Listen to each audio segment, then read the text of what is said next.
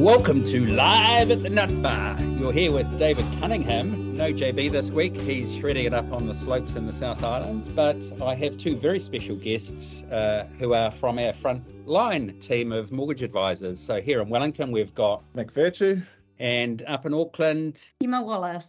Emma Wallace. So um, both very experienced bankers. So Nick, you've been in financial services for how long?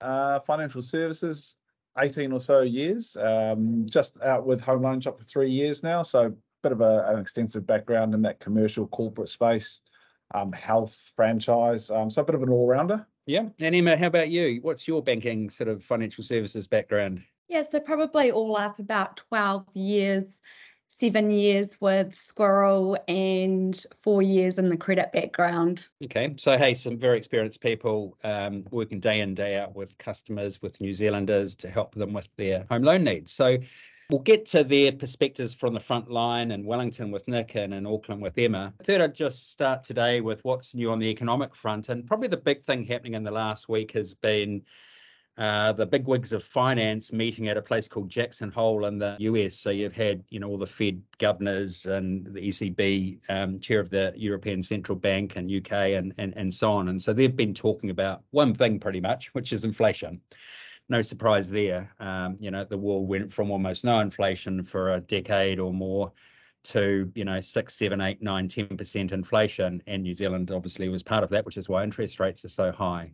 And I think the key message out of Jackson Hole was just this absolute commitment to fighting inflation. So you had the Federal Reserve Chairman Jerome Powell. The exact words were refuses to concede the central bank's fight with high inflation is over. So he's refusing to concede that inflation, the inflation fight's over. He stands ready to raise interest rates further to keep borrowing costs restrictive until inflation is under control.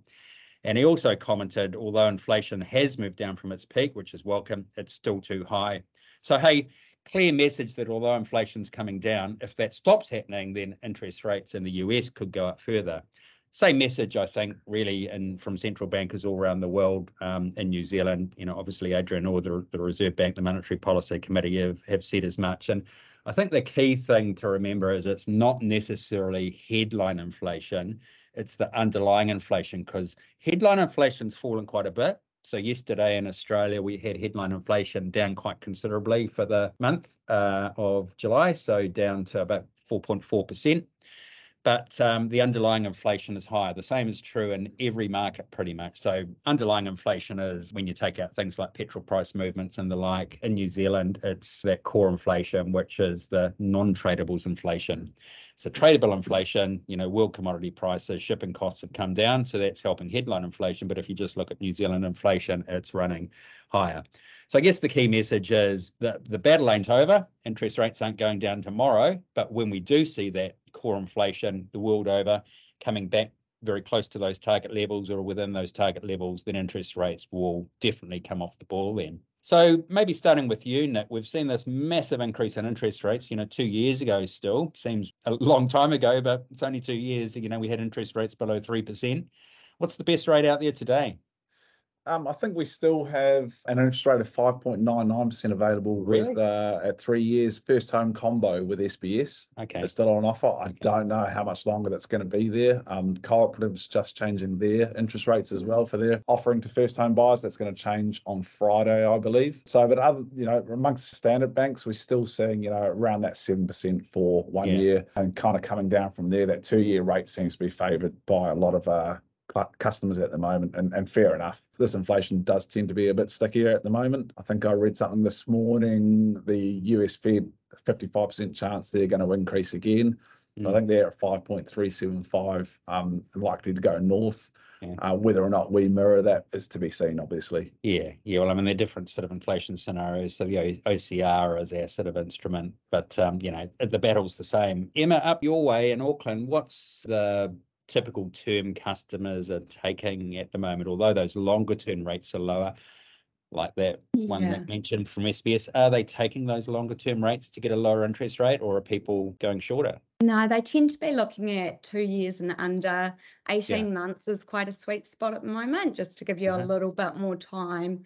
Um, but borrowers are conscious of not locking in too long Um, yeah. And then, you know, we see rates go back to that normal four to five vicinity and they'll be hit with a hefty break fee. So definitely um, yeah. looking at sub two years and under, really. Yeah, yeah, that's a good point about break fees. If you take a longer term rate, interest rates fall and you want to break out of it, you know, your break fee could be in the tens of thousands of dollars. There's a good blog uh, on Squirrel's website if you want to find out more about how break fees work and why uh, sort of locking in long term rates at the top of what is almost certainly the top of the interest cycle doesn't make a lot of sense. So, yeah, so that's sort of those one to two year rates are favoured by customers.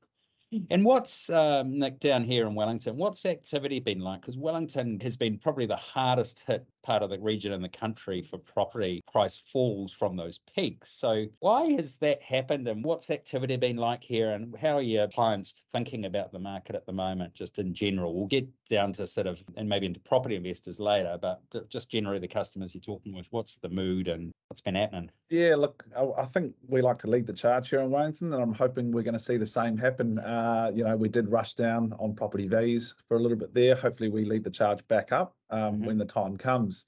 Really challenging because we obviously have government based here. And generally in Wellington, an election year, you will see a bit of a collective breath in six weeks out from an election. Everyone kind of wants to pause and doesn't want to make any rash decisions.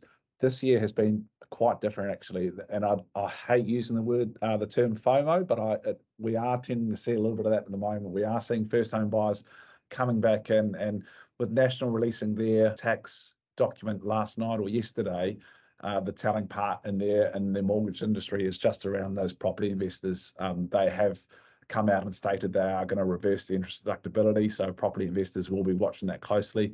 I think that's going to prompt a few people to actually make some decisions earlier. Certainly seeing that in activity levels currently. Yeah. Um, hey, we'll come back to the property investor bit bit later. So during the run up in property prices, you know, Wellington sort of boomed. You know, prices up close to fifty percent. Was that fear of missing out the driver of that? Like, why did property prices in Wellington rise so much? It was fear of missing out, very competitive at auction time or at tender time. A lot of customers were driving up that price, and that was just cheap money at the time, is the reality. So they didn't want to miss out. They wanted to lock in a property now. The banks were facilitating it based on the current data at the time. So, you know, people were jumping in there and purchasing, purchasing yeah. to what they could. We'll come back to how those customers that maybe brought at the sort of top of the cycle in a minute. But Emma, up in hmm. Auckland, what's the sort of mood on the ground, shall we say? Yeah, probably a bit like Nick, like FOMO is definitely coming back.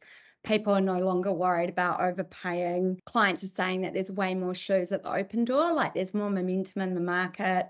I think clients sort of feel like rates have peaked and they don't want to miss the boat. Like lots of clients have, have got back in touch who had gone quiet for a while.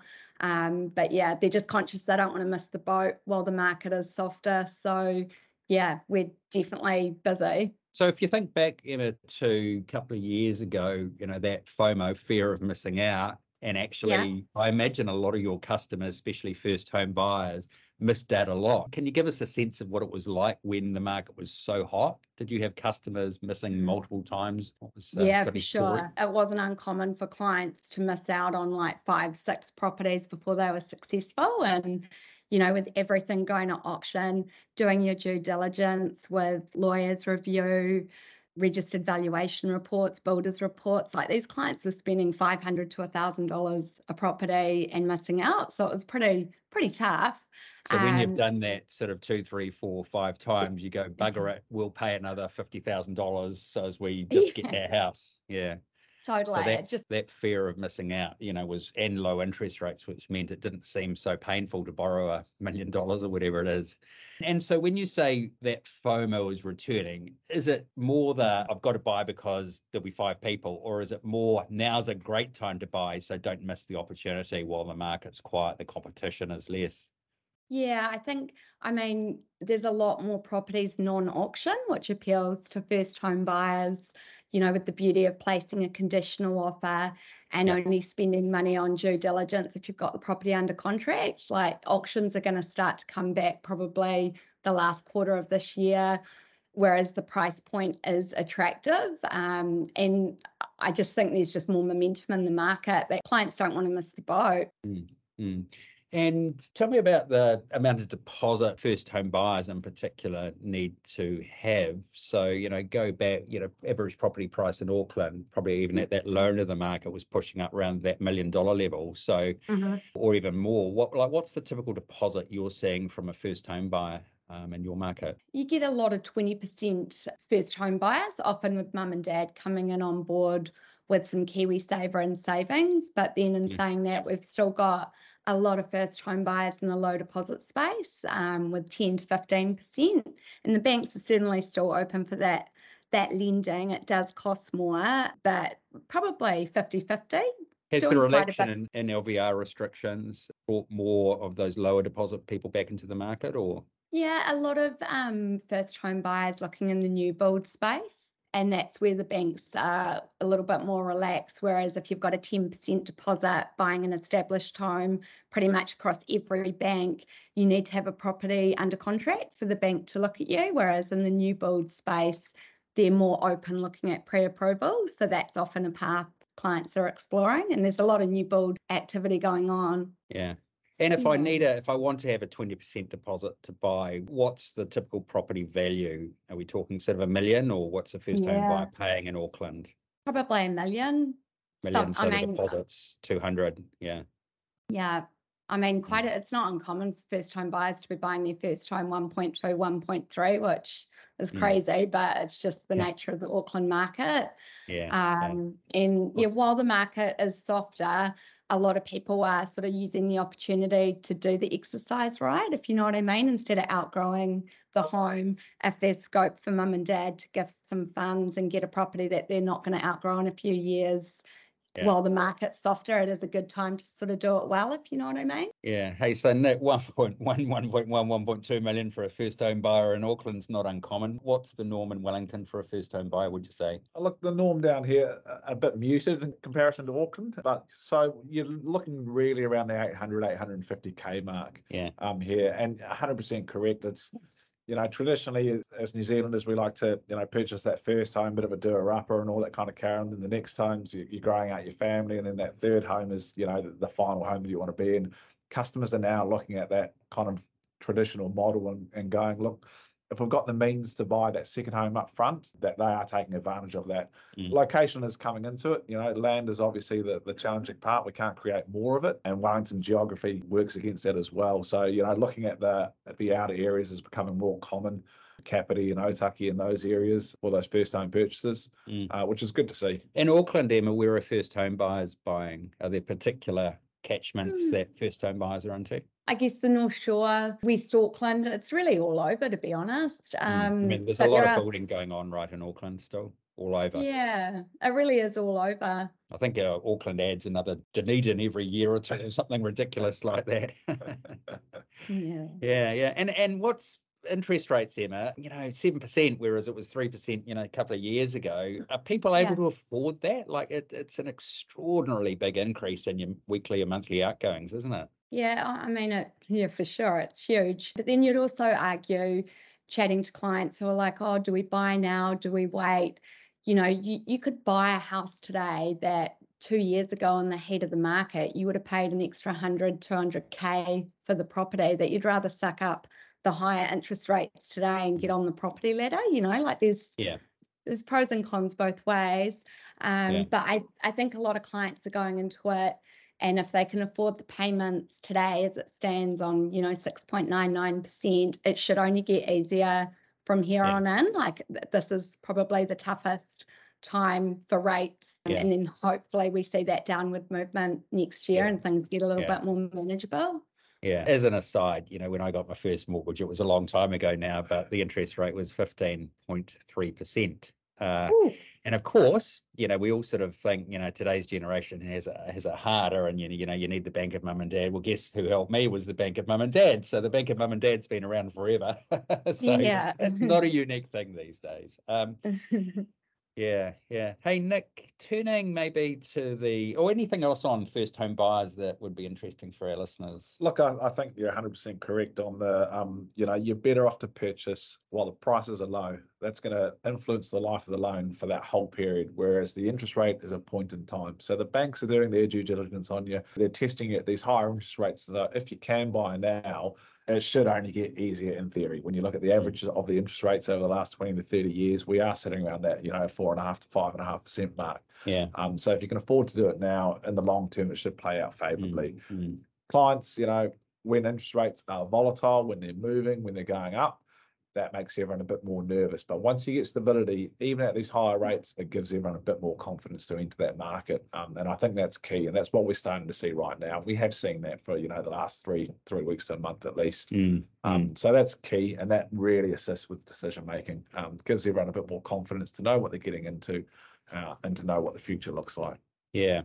So, sort of to summarize from that first home buyer perspective, the big fall in property prices has happened. So, you know, the fear of overpaying, which was prevalent for probably 12, 18 months, why buy today when it might be 10 or 20,000 cheaper tomorrow? Well, it's now 200,000 cheaper, often for, you know, 100 to 200K cheaper. So that fear of overpaying's gone, you know, prices have sort of stabilized the fear of missing out wasn't there, but is just starting to sort of emerge. It's more probably, a, hey, now's the best time, so I'll miss out if I don't, rather than fear of missing out because 10 people are competing with it. But as you say, Emma, the more shoes outside the doors at the open homes sort of says that things are optimistic despite these incredibly high interest rates. So, you know, now's a, a, sort of a good time, I suppose, if you're a first home buyer and can afford the interest rates. You know, it can only get easier from here. Might take a while. Hey, turning to Nick, the investor market, how long ago was it? A couple of years ago, or maybe even three years ago, the Labor government introduced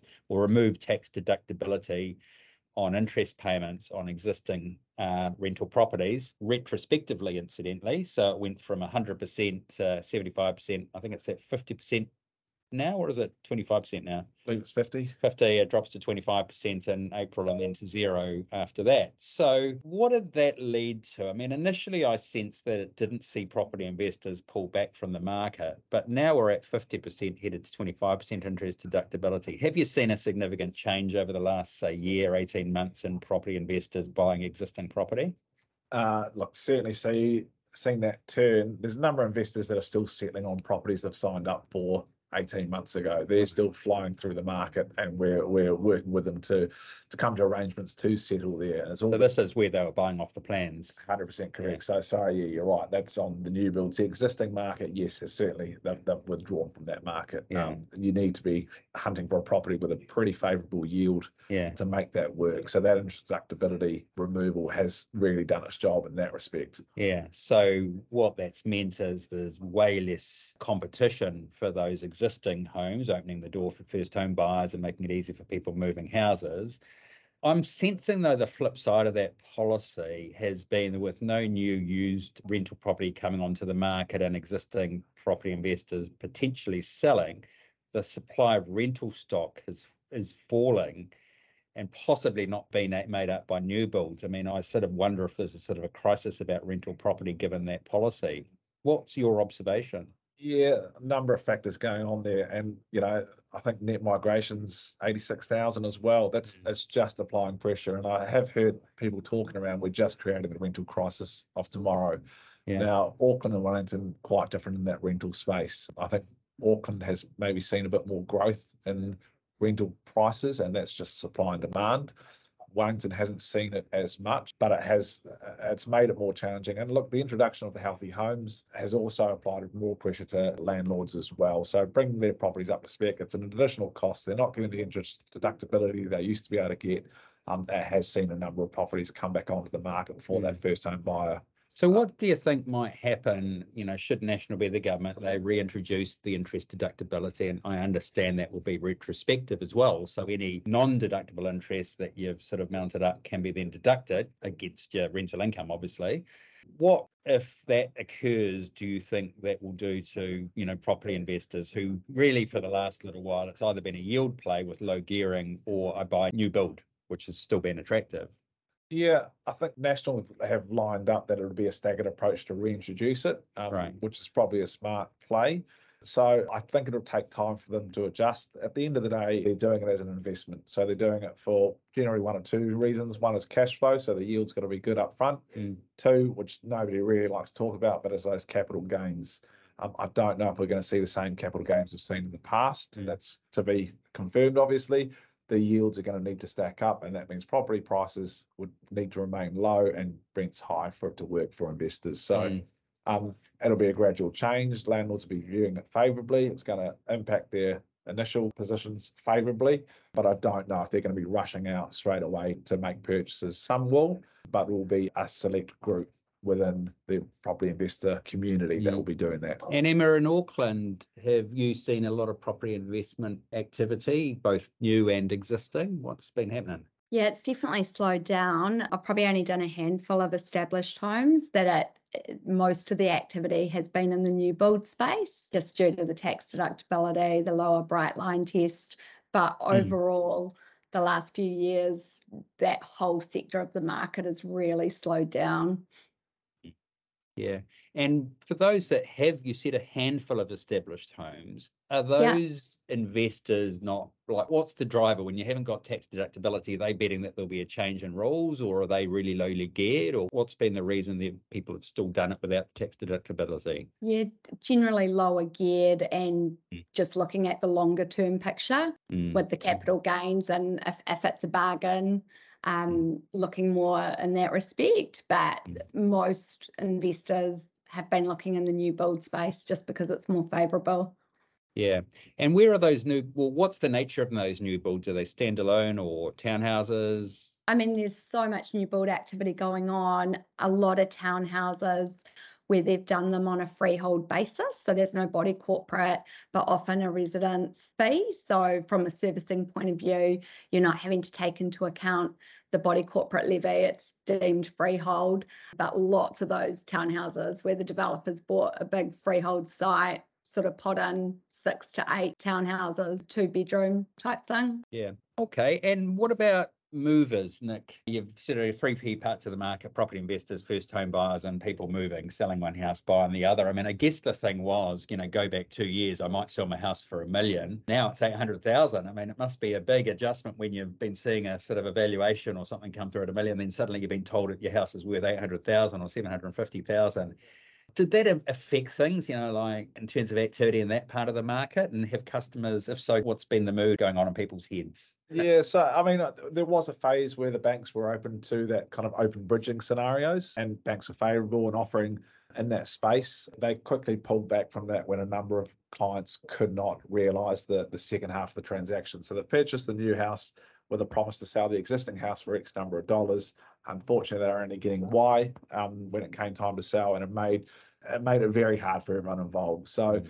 you know they will still do an open bridge on for the right kind of client meeting the right kind of criteria but at now you know as long as you're buying and selling the same market absolutely fine but we're seeing a lot of sales or purchases of conditional on sale of a property and those offers are getting accepted it just means there's a bit of a domino effect there so certainly possible and you know i've got a couple on the go under that exact guise and they are starting to fall through and and and, and work properly so Mm.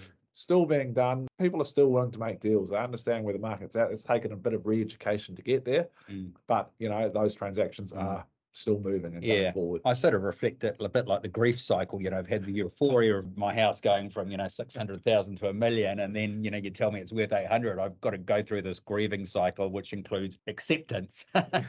Once you accept it, then you're back in market and, you know, you accept that. But equally, you're buying and selling in the same market, which makes it easier. What about perspectives from you, Emma, on the movers market?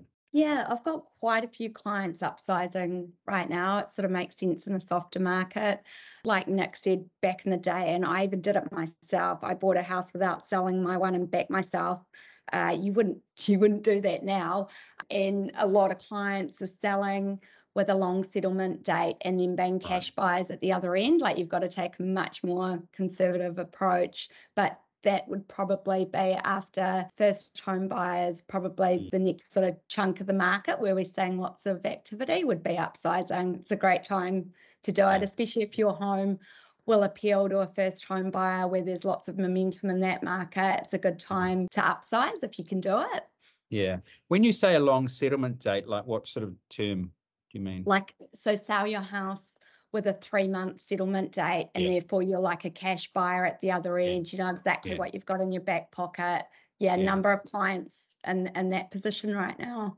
Yeah. So so sell, know you've got the sale, know you've got the cash, and then go and buy within that three month period. Um and hopefully Exactly, on, the- yeah. on the on the same day. Yeah. Yeah. That- okay. that's that's smart. Hey, um, that's been really interesting. Just one last thing I'd like to cover is refinancing. It's been a pretty active market, presumably over the last year or two, Nick, or is it all, or is it really no different from normal? it's an active market. It can be a bit more challenging, especially when you're looking at those property valuations and, and somebody comes in with the assumption that I've got the house that's worth 1.2. You run the numbers, you kind of go, well, you're at 950,000. Um, so a bit more challenging there, but customers are certainly getting more and more savvy around what their capabilities are, what the interest rates in the market are, what's going to be more favorable. So, you know, exploring all the options for them, making sure it's going to be the right thing, making sure it's going to be financially favorable. So what makes these, you know, refinancing your mortgage financially favorable? can be a number of aspects. Some may just be looking to go interest only or lengthening the term because they've got other things going on in their life that they want to free up cash flow for. Others will be purely just hunting for uh, interest rates. Others looking for cash contributions. Uh, There's a number of variables, and, and everyone's obviously unique in what they're after. So it's just facilitating what's Yeah. going to work best. So, ba- so basically, it's about getting a better deal um, and, and better terms that meet your needs as a customer. And, and Emma, what's happening with cashbacks? What's the typical cashback you'd get on a refinance? And are all the banks doing it? Yep, so all the banks definitely doing cashback. We were looking at up to 1%, but the banks have started to wind that back.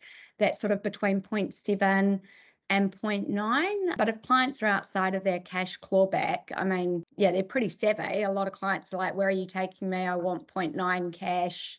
That's what my friend kind of got. That with all fixed terms expiring, it can be an optimal time to get a good structure moving forward and some new cash back to help Mm. with the higher interest rates. So yeah, a lot of refi activity going on for sure.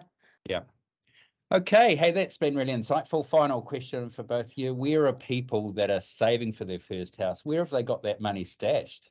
Is it in a bank or in sharesies or I guess part of it's KiwiSaver, but do you know where people are putting their money to save? I'm seeing all sorts at the moment. Actually, I'm seeing um, you know funds being held offshore for those who have returned back to New Zealand. Seeing funds in sharesies. I'm seeing crypto. Um, believe it or not, um, you know, I saved for my house with crypto. Wow. yeah, alarming. But um, we're not investment advisors, so uh, we won't go into that. But um, you know, it- it's anywhere and everywhere. At look, bank and mum and dad as well is contributing. But yeah, generally it's savings accounts, share portfolios. A lot more savvy nowadays um, Yeah. with those share portfolios. A bit of peer to peer. Um, there's money um, tucked into those scenarios. Yeah. Managed funds as well, term deposits, savings accounts, um, yeah. That kind yeah. of stuff. Yeah, well, here's a pitch for Squirrel. So if you're a first home hmm. buyer saving or saving, then Squirrel's got a 5.25% on call account, 24 7, 365 days a year. You can move your money from that account to banks, and the money is held on trust with a major New Zealand registered bank. So there's a little pitch for first home buyers. When interest rates were zero, it made no difference. When interest rates are much higher, it sort of can help with that saving sort of journey, especially over a year or two. Hey, thank you, Nick and Emma, for your perspectives from the front line. Fantastic chat. And that's us for this week. See ya. See ya. See ya. Thanks for listening to today's podcast. If you have any questions or things you'd like us to talk about in the future, get in touch with us at david at squirrel.co.nz or john at squirrel.co.nz. And please do share this uh, and subscribe anywhere you get your podcasts. The opinions expressed in this podcast are not financial advice or a recommendation of any financial product. Any commentary provided are personal views and are not necessarily representative of the opinions of Squirrel. As always, we recommend seeking professional investment or mortgage advice before taking any action.